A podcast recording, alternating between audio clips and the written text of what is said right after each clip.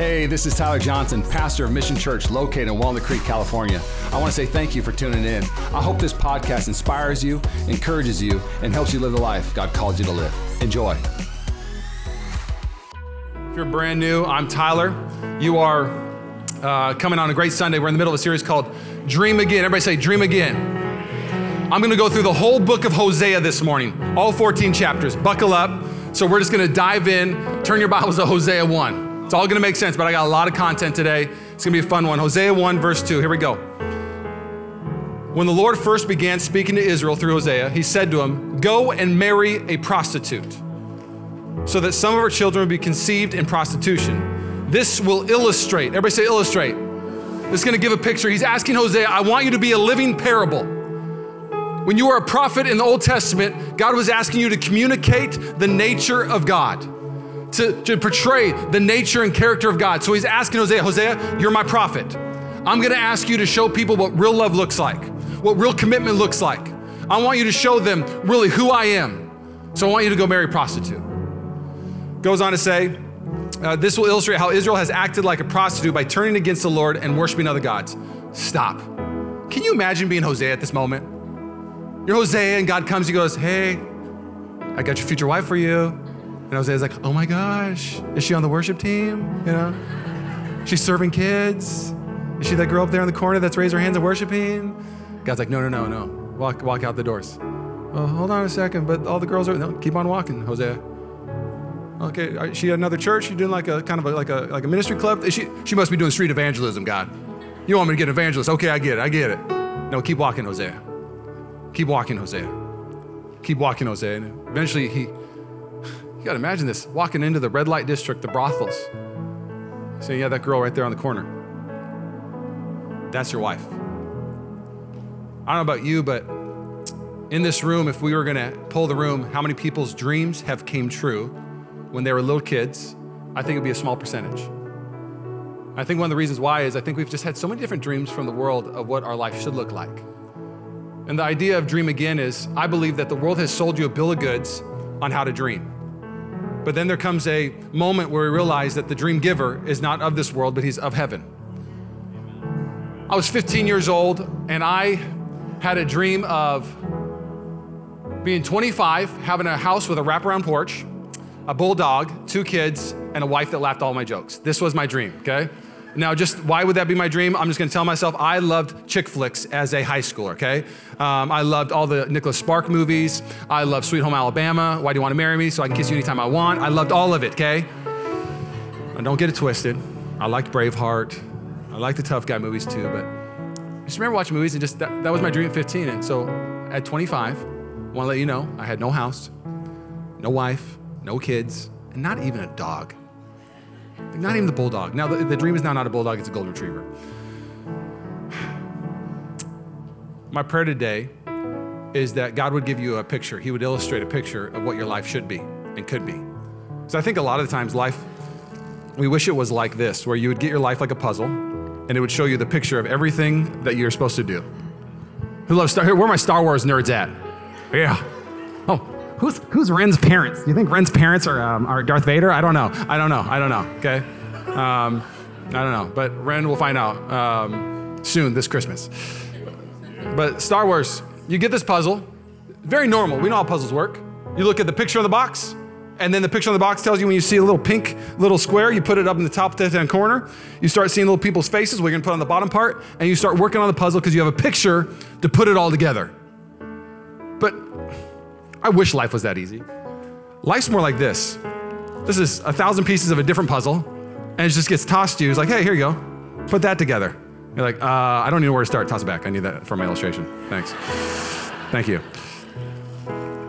I think we all start with this, and then we go to the world, and we see the world and go, okay, yeah, I, I get it.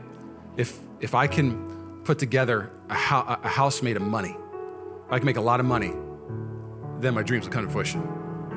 Because the question is, what is the picture on the box for you? Is it a promotion? Is it a person? Is it a spouse?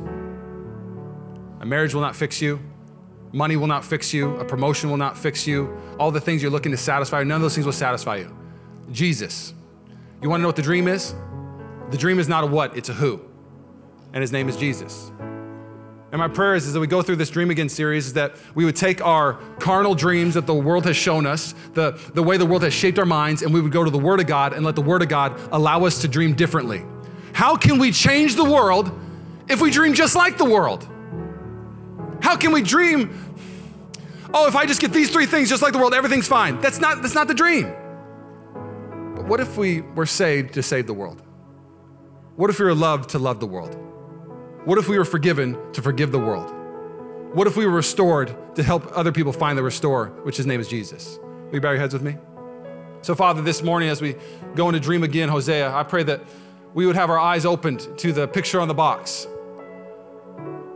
Lord, there's been just so many different pictures of, well, if my life could just be this, if my spouse would be better, or my kids would be better, or if my boss was better, then everything would be fine. That is not the dream. You're the dream. Father, open our eyes to who you are, open our eyes to whose we are. Oh, may my words fall to the floor, may your words soar. Oh, we love you, Jesus, we love you. Everybody said? All right, here's what we're gonna do. A lot of teaching today, uh, bear with me. There's two ways to preach on a Sunday you can teach or you can preach. Teaching is sharpening the axe, it's that simple. It's, it's, it's um, sharpening the axe, preaching is teaching how to swing the axe. Another way you can say it is teaching helps equips you. It gives you the tools to on the journey. Preaching helps you want to run and go for it. And so both are vital. You need to be taught, but you also need to be preached to so you go live the life you're called to live. So we're going to teach in the very beginning. Is that okay? So here's what it looks like. I'm just going to kind of give you an overview. We're going to um, we're going to look at what, what's God trying to show us through this living parable of Hosea. Second thing we're going to look at is what's going on in Israel at this time. Third one, what's going on with Hosea and Gomer. Fourth one, what does God want from me? And five, what now? So we got five what's to the story of Hosea. Okay? So here we go. First, what? What is God trying to show us through this living parable? Real quick, this is what God's trying to show us. Our relationship with God is like a marriage. That's what he's trying to show us in this book of Hosea. Scholars say that the picture of Hosea and Gomer and what God's trying to show us is the greatest depiction of God's love until the cross. So 750 years before the cross in the Old Testament, scholars say this is the greatest depiction of God's love for his people. This, this story, Hosea. And so the story shows that our, our relation with God is like a marriage. Second thing God shows us in the book of Hosea is our relation with God is like a bad marriage. Tier. All right? Third thing, what God's willing to do to make it a great marriage. That, that's where we get hope. That it's, it's like a marriage, but it's like a bad marriage, but what God is willing to do to make it a great marriage. And then fourth, this is what he's trying to show us, what our life could be if we allow him to do what he needs to do and receive what we need to receive from him. This is the promise. This is what's going on in, in this story. So, what's going on in Israel? Let's just look at that. So, Jeroboam, he's king. Uh, Israel's economy, business is booming, okay? I mean, ching, ching, ching. Military might, the affluent, they're loving it. This is a very prosperous time for northern Israel. So, everything's going well, very affluent time. Um, what happens with affluence? What happens with affluence? Here's what he says in Hosea How prosperous Israel is, a luxuriant vine loaded with fruit. But the richer the people get, huh, the more pagan altars they build. The more bountiful their harvest, the more beautiful their sacred pillars. I don't know about you, but in the Old Testament, we kind of always focus on the wilderness, like the hard times, the valleys. You know, like uh, Moses through the wilderness. The wilderness will expose you. When you go through something hard, it exposes you. So in the wilderness, what happens with the Israelites? They start complaining. But Moses, he's, he's different. He starts crying out to God. Have you ever seen anybody who gets um, like in a pressure situation? Everybody acts different. But that's really what's inside that really tells on them. So for me, when I get really, really frustrated, I get really quiet. My wife gets really frustrated. She's Italian. She gets really loud and big. It's very, very entertaining, okay? Um, or she gets like really like Godfatherish, you know what I'm saying? Like, I asked you to take the toilet seat, you know, and, and, the, and the garbage, you're supposed to take it out. I'm like, what are you doing right now? Are you, are you the Godfather? You know? Um, for me, I shut down and I give up. Not in life, but just like if somebody hurts me, I'm like, you're done. This is what I've noticed about me when, the, when I'm in the wilderness. And God's working on that. That's not how I'm supposed to operate. But what happens when you taste success? What happens when prosperity comes your way? That's what's going on in this moment of Israel's history. So much prosperity that he says the more prosperity you taste, the more you advance in finances, the more you become distant from me, and the more you build sacred pillars. The question is not, can, is God big enough to make your dream to come fruition? That's not the question. Here's the question Are you big enough to steward the dream? That's the question. I've seen people blessed right out of the church. Just, I was in LA. Guy's like, oh, I'm gonna start a prayer ministry, Tyler. All right, man, let's do it. I remember meeting with him. He brought up this like big old like 10 page packet of what prayer is and how we could really impact the, uh, um, the Burbank area. He's like, let's go for it. And then he gets a starring role in a movie, never to be seen again. Blessed right out of the church. Prosperity came his way. See you later, God. And if I could be honest, I think there's no other book in the Old Testament that we can relate to more than this book in the Bay Area. If I went to a third world country and preached about prosperity and how they're tempted by it in a third world country, they'd be like, I don't even know what that's like. I can either go to church, try to find some water, or try to make money to survive today. Those are my options. But in this, this culture, man, they had three things that they, they believed would give them joy. And you see this throughout Isaiah. One is they believed inanimate object, objects would bring them joy. Inanimate objects. AKA, they thought things would fulfill them. God addresses this. You think things can fulfill you. Another thing is they thought that they could literally buy love, they could buy pleasure. Sex trafficking was big in this time of affluency. And last but not least, they thought that Israel is in a time where the affluent can uh, get whatever they want. Basically, what happened, and you got to think this verse, I want to read to you real quick. He goes, The more pagan altars they build, the more bountiful the harvest, the more beautiful their sacred pillars. The more beautiful their sacred pillars. Basically, is what it's saying is Israel made a bunch of other things more important than God. Did you know that you can get everything you want and lose everything you need?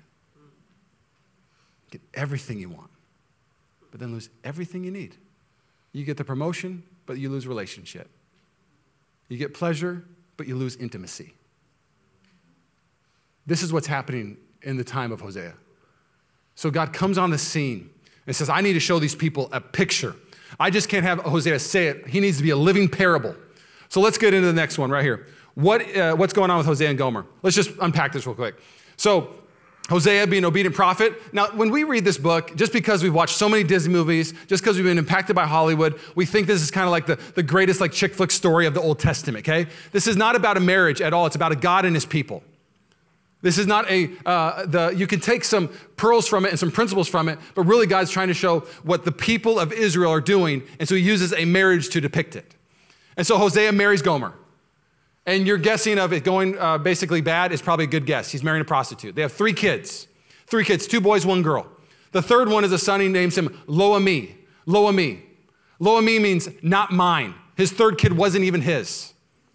So he's married to this woman, and the third kid isn't even his, and so he names him Not Mine. So right after, this is, this is a, basically, let's just be honest, Psalm 92, 13. Those who are planted in the house of God will flourish. So what's the opposite of those who are planted in the house of God? Those who are planted in the world will perish. And so Gomer is living a worldly way. It goes from bad to worse. The world never ever goes from bad to good. It always goes from bad to worse, to worse to destroyed. And so Gomer leaves Hosea. We go into chapter two. And Hosea basically finds this out. She's living with another man that can't provide for her, can't take for her, uh, take care of her. So Hosea is dropping off food to take care of Gomer, and she doesn't even know it. He's coming to this man's house who doesn't care about her, is just using her, and Lydia's giving him food and then walking away. This is Hosea to Gomer. And then eventually, Gomer gets passed around the scholars believe that either this guy was just a terrible human or he was a pimp. To where God says to Hosea, Go and get Gomer again. But now, when he goes to go get her, she's being auctioned off as a sex slave. And you gotta, you gotta understand this. The picture shows that, and in the context of human history, shows that Gomer is in the lowest point of her life at this moment. She is on an auction block and she is naked. They would strip her bare so you could see the goods of what you're going to buy. And so you got to imagine the auction. You got to imagine it. The person in the crowd, 10, 10 silver coins, 11 silver coins, 12 silver coins. And you got to think that if you're Gomer, there's no way that she's looking around. The only thing she can do is close her eyes and just stand there. You got to think that when she hears Hosea's voice, 15 silver coins and five bushels. This is the equivalent of 30 shekels, what a slave would go for. And he buys back his wife. Who buys back what is already theirs? Can you imagine him even coming down to that area going, Hey, um, have you seen Gomer? Oh, you guys are still together? I, I didn't know, man. That's my bad. I think, I think she's down there. So he buys Gomer back and he wraps her with a robe and brings her back to her house. And I want, I want you to hear what he says to her in Hosea 3. Hosea 3 says this Then the Lord said to me, Go and love your wife again. This is him going saying, Go buy her back. Go buy her back. Go, go, go, go, go get her. I don't know about you, but for you to dream again, you need to love again. For you to dream again, you need to hope again. I, I believe this right here is a dream factory. But man, when the world gets a hold of this, it gets destroyed and people start dreaming and they just start being pessimistic. But man, you give this to God and you allow God to love and restore this thing, you start to dream again you start to actually dream again. Man, I know my marriage is here, but I've seen God do things in people's lives, and it could be here one day. I'm gonna dream again for my marriage because I'm loving it again. You can believe that you've seen other kids that were wayward that came home because the parents just kept on loving them where they were at. And so you love again and you love again and you dream again that your son and daughter can come home and be everything they're called to be for your own life. Wherever you're at. Like, I, this is all I got. This is, this is my lot in life. If you would actually receive the love of God, you would actually maybe dream a little bit more for your life. That you would have more fulfillment, more joy, and more peace because He wants to love you again because His mercies are new every morning. Is this making sense? Let's keep going. again, this is, you'll see this throughout the teaching. Then the Lord said, Go and love your wife again, even though she commits adultery with another lover. This will illustrate here again, here's the picture. God's trying to show us the picture on the box. Come on. This will illustrate that the Lord still loves Israel, even though the people have turned to other gods and uh, love to worship them. So I bought her back for 15 pieces of silver and five bushels of barley and a measure of wine. Then I said to her, You must live in my house for many days and stop your prostitution. During this time, you will not have sexual relations with anyone, not even with me. This is strong language. The, the translation of the Hebrew to the English text, it's not doing it justice. Because really, what he's saying to to Hosea is this Love has standards, Gomer. I am yours, and you are mine. I will not share you with anyone. And really, what happens in the Christian walk, if I'm just being honest, we're so carnal in how we process church, is God is saying to his people through Hosea to Gomer, I am yours and you are mine. I will not share you. And when you come to church and you treat church like a pick me up, that is not its purpose. We're not here for a pick me up, we're here to be planted. Think about this. Hosea is saying to Gomer, plant yourself in this house. Do not leave this house. Stay married to me. This is the best thing for your life. If we do this, your life will flourish. And what God says to people is don't come here for a pick me up and then go sleep with the world. Don't just, oh, I feel better today because I'm a consumer. Don't come here and say, I need to get something out of worship. How carnal can we be? You're not supposed to get something out of worship. You're supposed to enter into worship. Worship's going on in heaven. And we come to make a, you know, how was worship today? It was good. It wasn't as good as usual. Usually on the third song, I'm feeling a little bit more goosebumpy, but for something happened, so it's like, oh, it's okay. You know, I was a little tired, you know. What happened? We, we, we have to understand this. We are in such a carnal consumer culture that sells us idol after idol. And what God is saying to you and I in the picture, if the picture you could just see it, it's you and it's Him, nobody else. That is the dream. Have you ever met somebody or dated somebody and you just felt like you were never enough for them? Have you ever met anybody who has kids and they make their kids their dream and their kids are never enough for them? You need to hear some real quick. If your dream is your kids, you're putting the wrong yoke on your kids. If your dream is your spouse, you're putting the wrong yoke on your spouse. If your dream is a promotion or a job or money, you're putting the wrong yoke on those things. Now, here's what's so nice when God becomes your God, when you are His and He is yours, you love your spouse not for love, but from love. You, you don't come to so thirsty and want to drink and take from everything. You actually come to pour out because you've already been poured into. This, this, this, is what, what is supposed to happen to the believer when they say yes to Jesus. But what's happened in the American church today is, if I'm being honest, man, we just be shopping. We just shopping all the time. It's, I mean, literally, like sometimes on my Amazon, I'm like, I think I need to buy something. I don't know what it is, but I'm gonna find something. and I'm gonna click buy. Just one click. I don't even have to go to the cart anymore. It's so easy. And then like two days later, I'm like, I remember buying that. I just opened three packages. I forgot I bought stuff. One of them was this shirt. I was like, oh yeah, I got a shirt. uh, JC shirt, $12 on Amazon. They're great. Anyways, okay, um, let's proceed. This shows that Israel go, and this, I'm going to touch on this in the very end, but Gomer comes home. Hosea says, I'm yours, you are mine. And then we have no idea what happens. What? God doesn't tell us if Gomer stays, if she gets restored. We don't, we don't know. It's like, hold on. Like, I'd like to know, Lord. I, I, I mean, you've heard me say this on Sundays. I Google the end of movies. If it's a bad ending, I'm not going to go see it. And when I read this, I'm like, Lord, how could you not let me know the end of this? This is one of the most powerful stories of love. How does it end? And I believe God is intentional. Every word matters in the word. And I believe here's why he does it this way Hosea means salvation. And Jesus is the prophet of all prophets. Gomer means completion.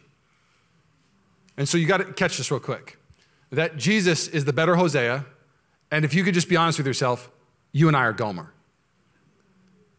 What kind of God goes and purchases something that he already paid for? He created us, and yet he still has to send his son to buy us back because we are now being trafficked by sin. You got, you got to picture this real quick. You got to picture that a God would send his son and say, I'm going to go get back Tyler. And now I am Gomer in the house. And I'm hearing God say to me, I am yours and you are mine. It's up to you, Tyler. How do you want this story to end? Do you want to respond to my love and flourish in my house? Or do you want to use me and go be a prostitute to the world still? This is the picture God is showing us in Hosea. Isn't it? I, I was a youth pastor for nine years. And I just remember seeing young girl after young girl just date the worst dudes. And I was like, just open your eyes. What are you doing? You know, and I was youth pastor, but like even like even young boys, like, what are you doing dating that girl? She's terrible. And I wanted to shake them, but then I would go to prison. So I just preach real loud at them sometimes. I invented a word that I never used eh, for people until then. I was called them tool sheds. Stay away from tool sheds. I don't even know why I used that word. Just it came to me as a youth pastor. So then girls become, oh, he's a tool shed. I'm staying away, Pastor Tom. I'm like, I'm proud of you. But have you ever seen people just, why why are you chasing after everything but God? And you think you're going to flourish. How in the world can you make God so secondary and think your life is going to be everything it's supposed to be? Because here is the picture that God has shown us in marriage. Is he is saying to me, he is saying to you, he is saying to us that the way this marriage works is I am the ultimate priority. Ultimate priority. And until I'm your ultimate priority, nothing's going to fall into place. Nothing.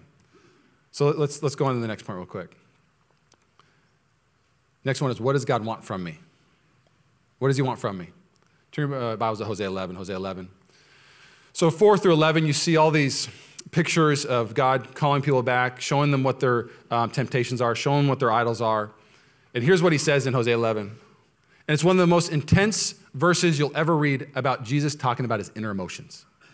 So one of the most intense verses you'll find throughout the whole Bible. The only other time would be you could find in the garden where Jesus is literally crying and bleeding blood. He says this, Oh, how can I give you up, Israel? How can I let you go? You, you know what he's saying right there? If you could just look at the translation. How can I let you go? I can't. I'm love. You are my affection. I can't help myself. I don't do love. I am love. I can't give up on you, Israel. Over and over again, I will come and I will pursue you. Every morning when you chase after idols, I will be waiting for you to come home. He goes, How can I let you? I can't let you go. I can't, my mercy demands it. And he goes on to say, How can I destroy you like Admah or demolish you like Zeboim? My heart is torn within me. That translation is my heart is being shattered to pieces, watching you live for everything except coming to me. The God of the universe is sharing with you and I that when we go live for anything but Him, it literally tears his heart to pieces.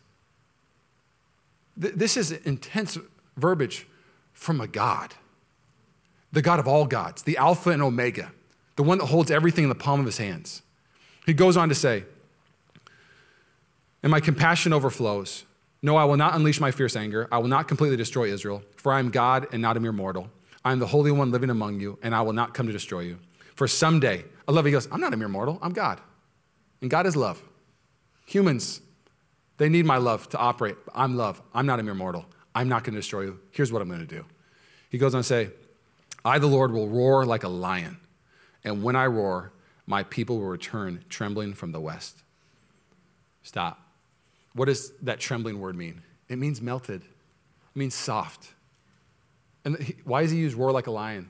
A lion's roar goes over five miles. It's the longest uh, um, uh, a roar goes in, in, in the jungle for their animal to know where they're at. So he goes, I'm going to roar and say, I'm right here. I'm going to roar to my people. All of your dreams, all that you've always wanted, everything you've desired, I'm going to roar. My people are going to hear it, and they're going to come back soft. Not, not in a scared trembling, but in a soft of saying, God, I've been broken by the world. I don't want the world anymore. I want you.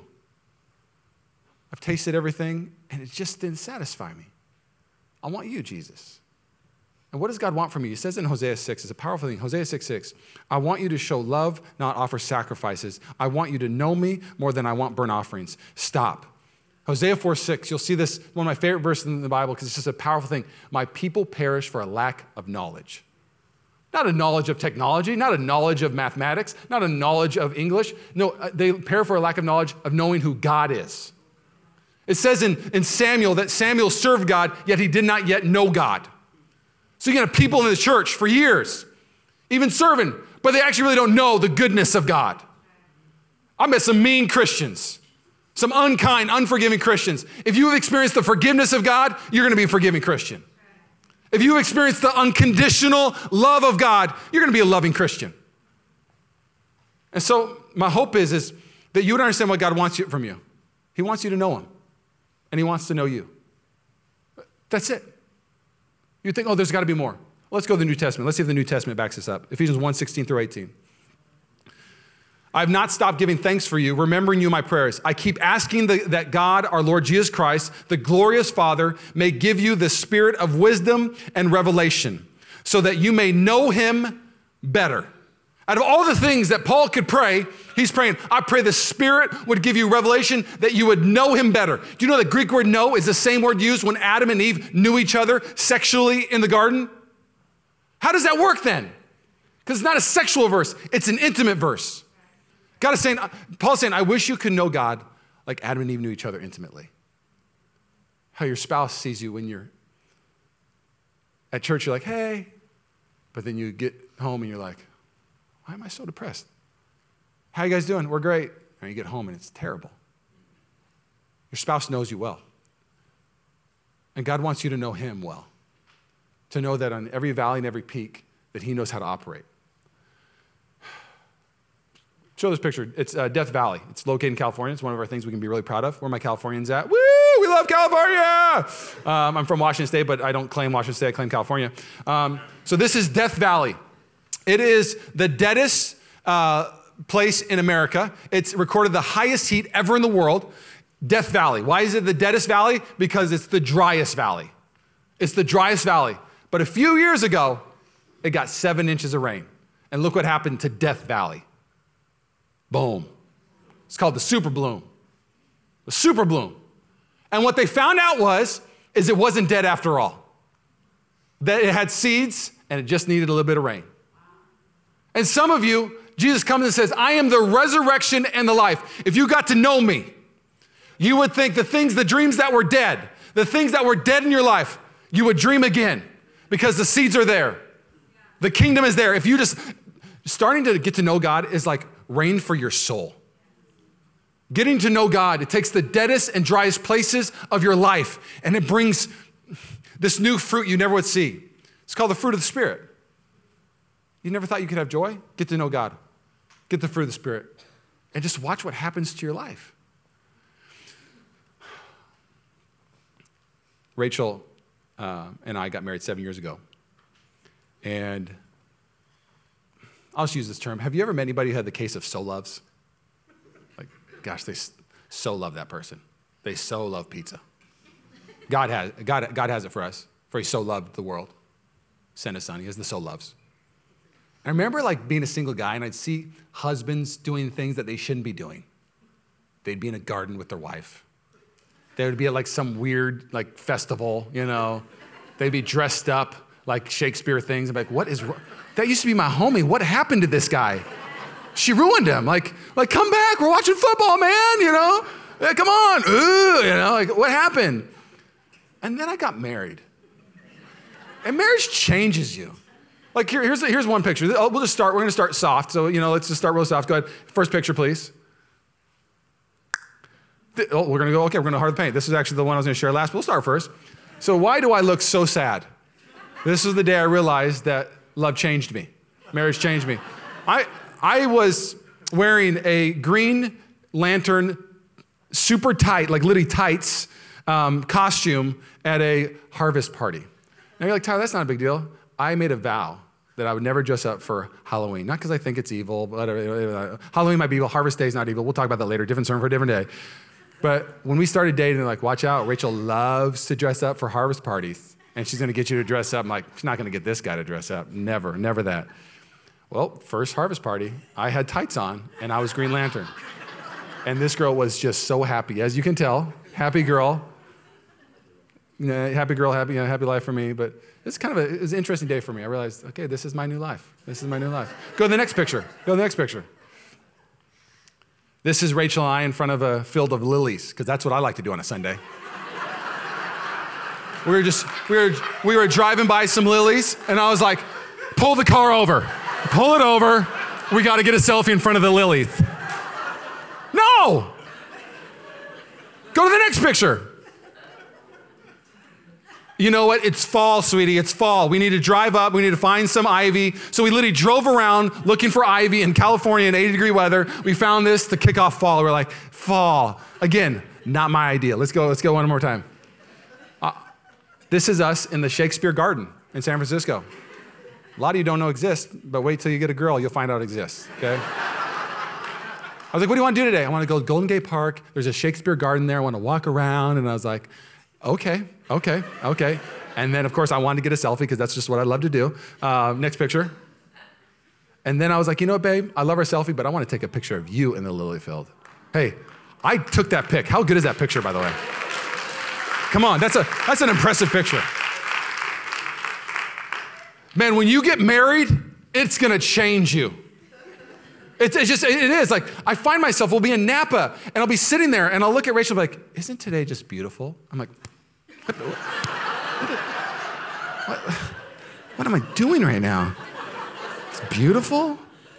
Like I stop now and I look at things I never looked at before. Like I was reading this morning, deer were walking in front of our house, and I was like, "Those are some pretty deer."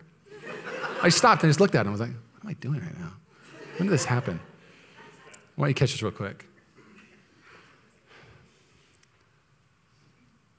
I've never wanted to be the pastor. I'm going to invite the worship team to come up. We're going to close with this. I've never wanted to be the pastor that made you feel bad for missing church. It just doesn't work. Shaming people into how they're supposed to live. It's not how it works. And that's not even how God wants to do it. I do believe this. It says in Daniel that those who know God have an energy for God. It's a verse in the Old Testament. Okay, when you start to get to know God, man, you'll start doing things you never thought you'd do. You start setting up and tearing down at 7 a.m. You're like, when did this happen to me? I used to like get my pizza at 11 and watch football all day, and now I'm missing football games. When did this happen? You fell in love with the Lord.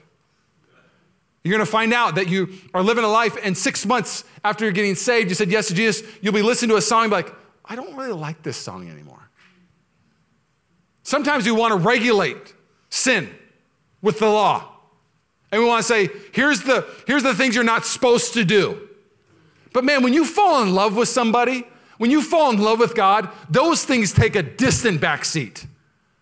Uh, the things that you think you love now, watch how they just fall to the wayside. Watch when you fall in love with the King of Kings, you get to know him, you'll have a new energy. If you're apathetic right now, I, I just tell you, just get to know God. Get in a small group. Because it says the way you flourish. This is an amazing thing in Ephesians. It says in Ephesians well, 1 16 through 18, it says, Praise that you would have the revelation that you may know him better. But it goes on to say, I pray that the eyes of your heart may be enlightened in order that you may know the hope to which he has called you. The riches. Who wants the riches? Everybody raise your hand. Who wants the riches? Come on now. Yeah, everybody. Okay, you didn't raise your hand, you missed out on it. Um, the rich, just kidding. Maybe. Um, the riches of his glorious inheritance in his holy people. Stop. This whole promise of 116 through 18 is saying you need to know him And when you get to know Him, the eyes of your heart, hold on a second, your heart doesn't have eyes. Yeah, it does. How is it that 10 people can be in a room and they all see something differently? Because they're looking through the wounds of their heart. How is it that 10 people can be in a church or 300 people can be in a church and 200 are like, man, I'm just, I'm loving this. The other people are like, they've been hurt. And the eyes of their heart are having them see something completely different. And so Scripture is praying for us that we would get to know God, because when you get to know God, your heart actually sees what you're supposed to see in life. AKA, you'll start to dream again the way you're supposed to dream again. You'll start to see the picture of your life the way it should be and not the way it is right now. This is God's prayer for you and for I. So, what if it stopped right there? That'd be a pretty good message. I think I did pretty good today. All right, yeah, yeah, yeah. okay. But I'm not done. No, stop, stop, stop, stop, stop. We only clap for Jesus, okay? Um, but last one, what now? What now? What now? What, what, what now? All right, I get it. God loves me. It's like a marriage, it's like a bad marriage. He died on a cross so it could be a great marriage. He gave me the Holy Spirit so I could have fruit. I could have a super bloom of my own life, I could put it that way. That this love could transform me, that I would leave lust for love, that I would leave being a consumer, and I would actually come into a covenant relationship, that I wouldn't come for a pick me up, that I'd be planted and I would start to flourish. Okay, I get it, but, but then what? So, yesterday I was praying, I was like, Lord, how does this story end with Hosea and Gomer? How does it end? Lord, I want to know. You know how I'm built. How? And I'm not saying this how it ended, but the, the picture God gave me, and this is just for maybe only myself, but I think it's for the church because I believe that we're now are going from Gomers to Hoseas. You know, the church sucks if it's full of Gomers. Just gonna be honest. AKA, you haven't said yes to being Hosea yet. You just come and take still. You haven't actually said yes to everything. Because we go from Gomer to Hosea. We, we are supposed to be like Jesus. So when you have people come to church and all they do is take, and they live for idols, church is gonna be a tough place to go. But we have a lot of Hoseas, which you are a special church, Mission Church. We got a lot of Hoseas. We got 54 people leading small groups. We got 70 some people uh, serving on a Sunday. This is a church full of Hoseas. But I pictured this and I was like, what is the best way that it could have played out for Hosea and Gomer? If I were gonna actually write a Hollywood movie and say, this is actually the best way it could finish, I wouldn't write it like one of those Hollywood chick flicks. I wouldn't write it like one of those Disney movies. Here's how I'd write it. Is that Gomer, she's in the house and every day Hosea gives her a hug just to give her a hug and just loves her and he serves her and maybe he brings her coffee in the morning. And she sits there and she thinks about what she's done, but Hosea doesn't talk about what she has done, but actually who she is and who she's gonna be. He calls her beautiful bride, he calls her restored, he calls her, he calls her, he calls her perfect. Things she's never heard. And over time, Gomer starts to get this new swagger where she walks up and she's singing in the morning and, and Hosea is making her breakfast and she's eating breakfast and, and one day she's sitting there and she has this worth and she starts to feel this passion so she's getting to know love and so now she's starting to feel love. She's been saved and so now she wants to save and so Gomer's sitting there one morning. I just picture eating maybe a little bit of eggs and some, some bacon and Hosea sits down in front of her and she's she starts to weep at the table. And Hosea's like, oh no, oh no. She's, this has been such a hard journey. Is she, she going backwards again? She, she crying because she, she wants to leave. And so Gomer starts crying across from Hosea, but they're tears of a broken heart because she remembers a girl named Sally that was also trafficked in the brothels. And she goes to Hosea and she goes, Hosea, do you think, just maybe, I have a friend, her name's Sally. I want her to experience what I experienced. Do you think we could go buy back Sally for 15 silver coins and five bushels? And Hosea would go, We'll get the money. Let's go get, get Sally. And so Gomer gets the money and she comes down to the brothel and everybody's like, Hey, that is that Gomer? Like she got a she got a different countenance about her. Like, even what she's wearing, but how she's talking. And she walks up to the auction, she goes, 15 silver coins, five shekels, I'll take Sally. She clothes Sally and walks Sally back and tells Sally, Sally, this isn't the lot that you have in life. You don't have to be trafficked by sin. You don't have to be used by people. Come back to the house. Come back. There's more than enough room in Hosea's house. Come back to the house. And Hosea's like, okay, we, we, we save Sally. And, and, and Hosea and Sally are sitting there, and, and Gomer's sitting there, and there's, there's a ton of rooms, and, and, and, and, and, and Sally starts getting restored, and, and now Gomer and Sally are sitting there, and they're like, should we ask right now, or should we ask later? And they're like, well, let's just ask right now. And Hosea's like, what, what, what do you want to ask? Sally sheepishly says, I had four friends. They're so young. They were sold into this at a young age. Can we have 60 coins? And can we have 20 bushels of barley? And can we go buy back my four friends?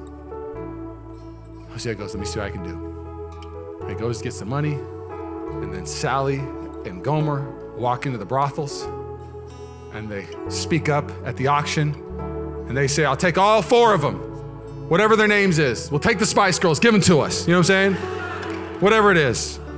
And the four girls are like, Why are you doing this? You don't understand. This is not what we're supposed This is not our life. We, we, we, were sex addicts. We thought that sex would fill our, fill our soul, but it's not. There's a whole new life. There's a house with many rooms. You can come live in it and be restored. Just picture the gospel. Jesus is the better Hosea. And just put your name in there. God going to Jesus and saying, Go buy back Tyler. He's being trafficked by sin. He is living a life he should not be living. Go get him, Jesus. Go get Tom. Go get Phil. Go get Tim. Go get them all. Do we have enough money? Oh, my blood is more than enough. Go get them all. And the house, it's way big enough. My house has many rooms. My prayer, if you would hear this today, church, we are doing another service for so many reasons. But one is, is you have to understand this. You are the Hosea in this region. If you don't go out and get Gomer, nobody does. If you don't do it, they stay out there trafficked. They stay. Let's finish with this. Philip Yancey, and what's so amazing about grace, he shares a story about a woman who was a prostitute doing drugs, and he asks her this simple story, and then we'll, we'll be done, I promise. He goes, Did you ever think about going back to church? And she goes, Why would I ever go back to church? I already feel bad enough about myself. There's a lot of Gomers that will never walk through these doors until Hosea goes and gets them. Man, we are going to be an evangelistic church. We're going to go get the one we're going to invite our friends. We're creating three services to make more room in God's house so they can come and find out that that whatever that is is not their life. This could be their life. Will you bow your heads with me? Thanks again for listening to the Mission Church podcast. If you enjoyed it, make sure you subscribe so you can keep up on our weekly sermons. If you're in the Bay Area, we invite you to come join us on Sundays. You can find all the details on our website at missionchurchca.com. Again, thanks so much for listening, and we hope to see you soon.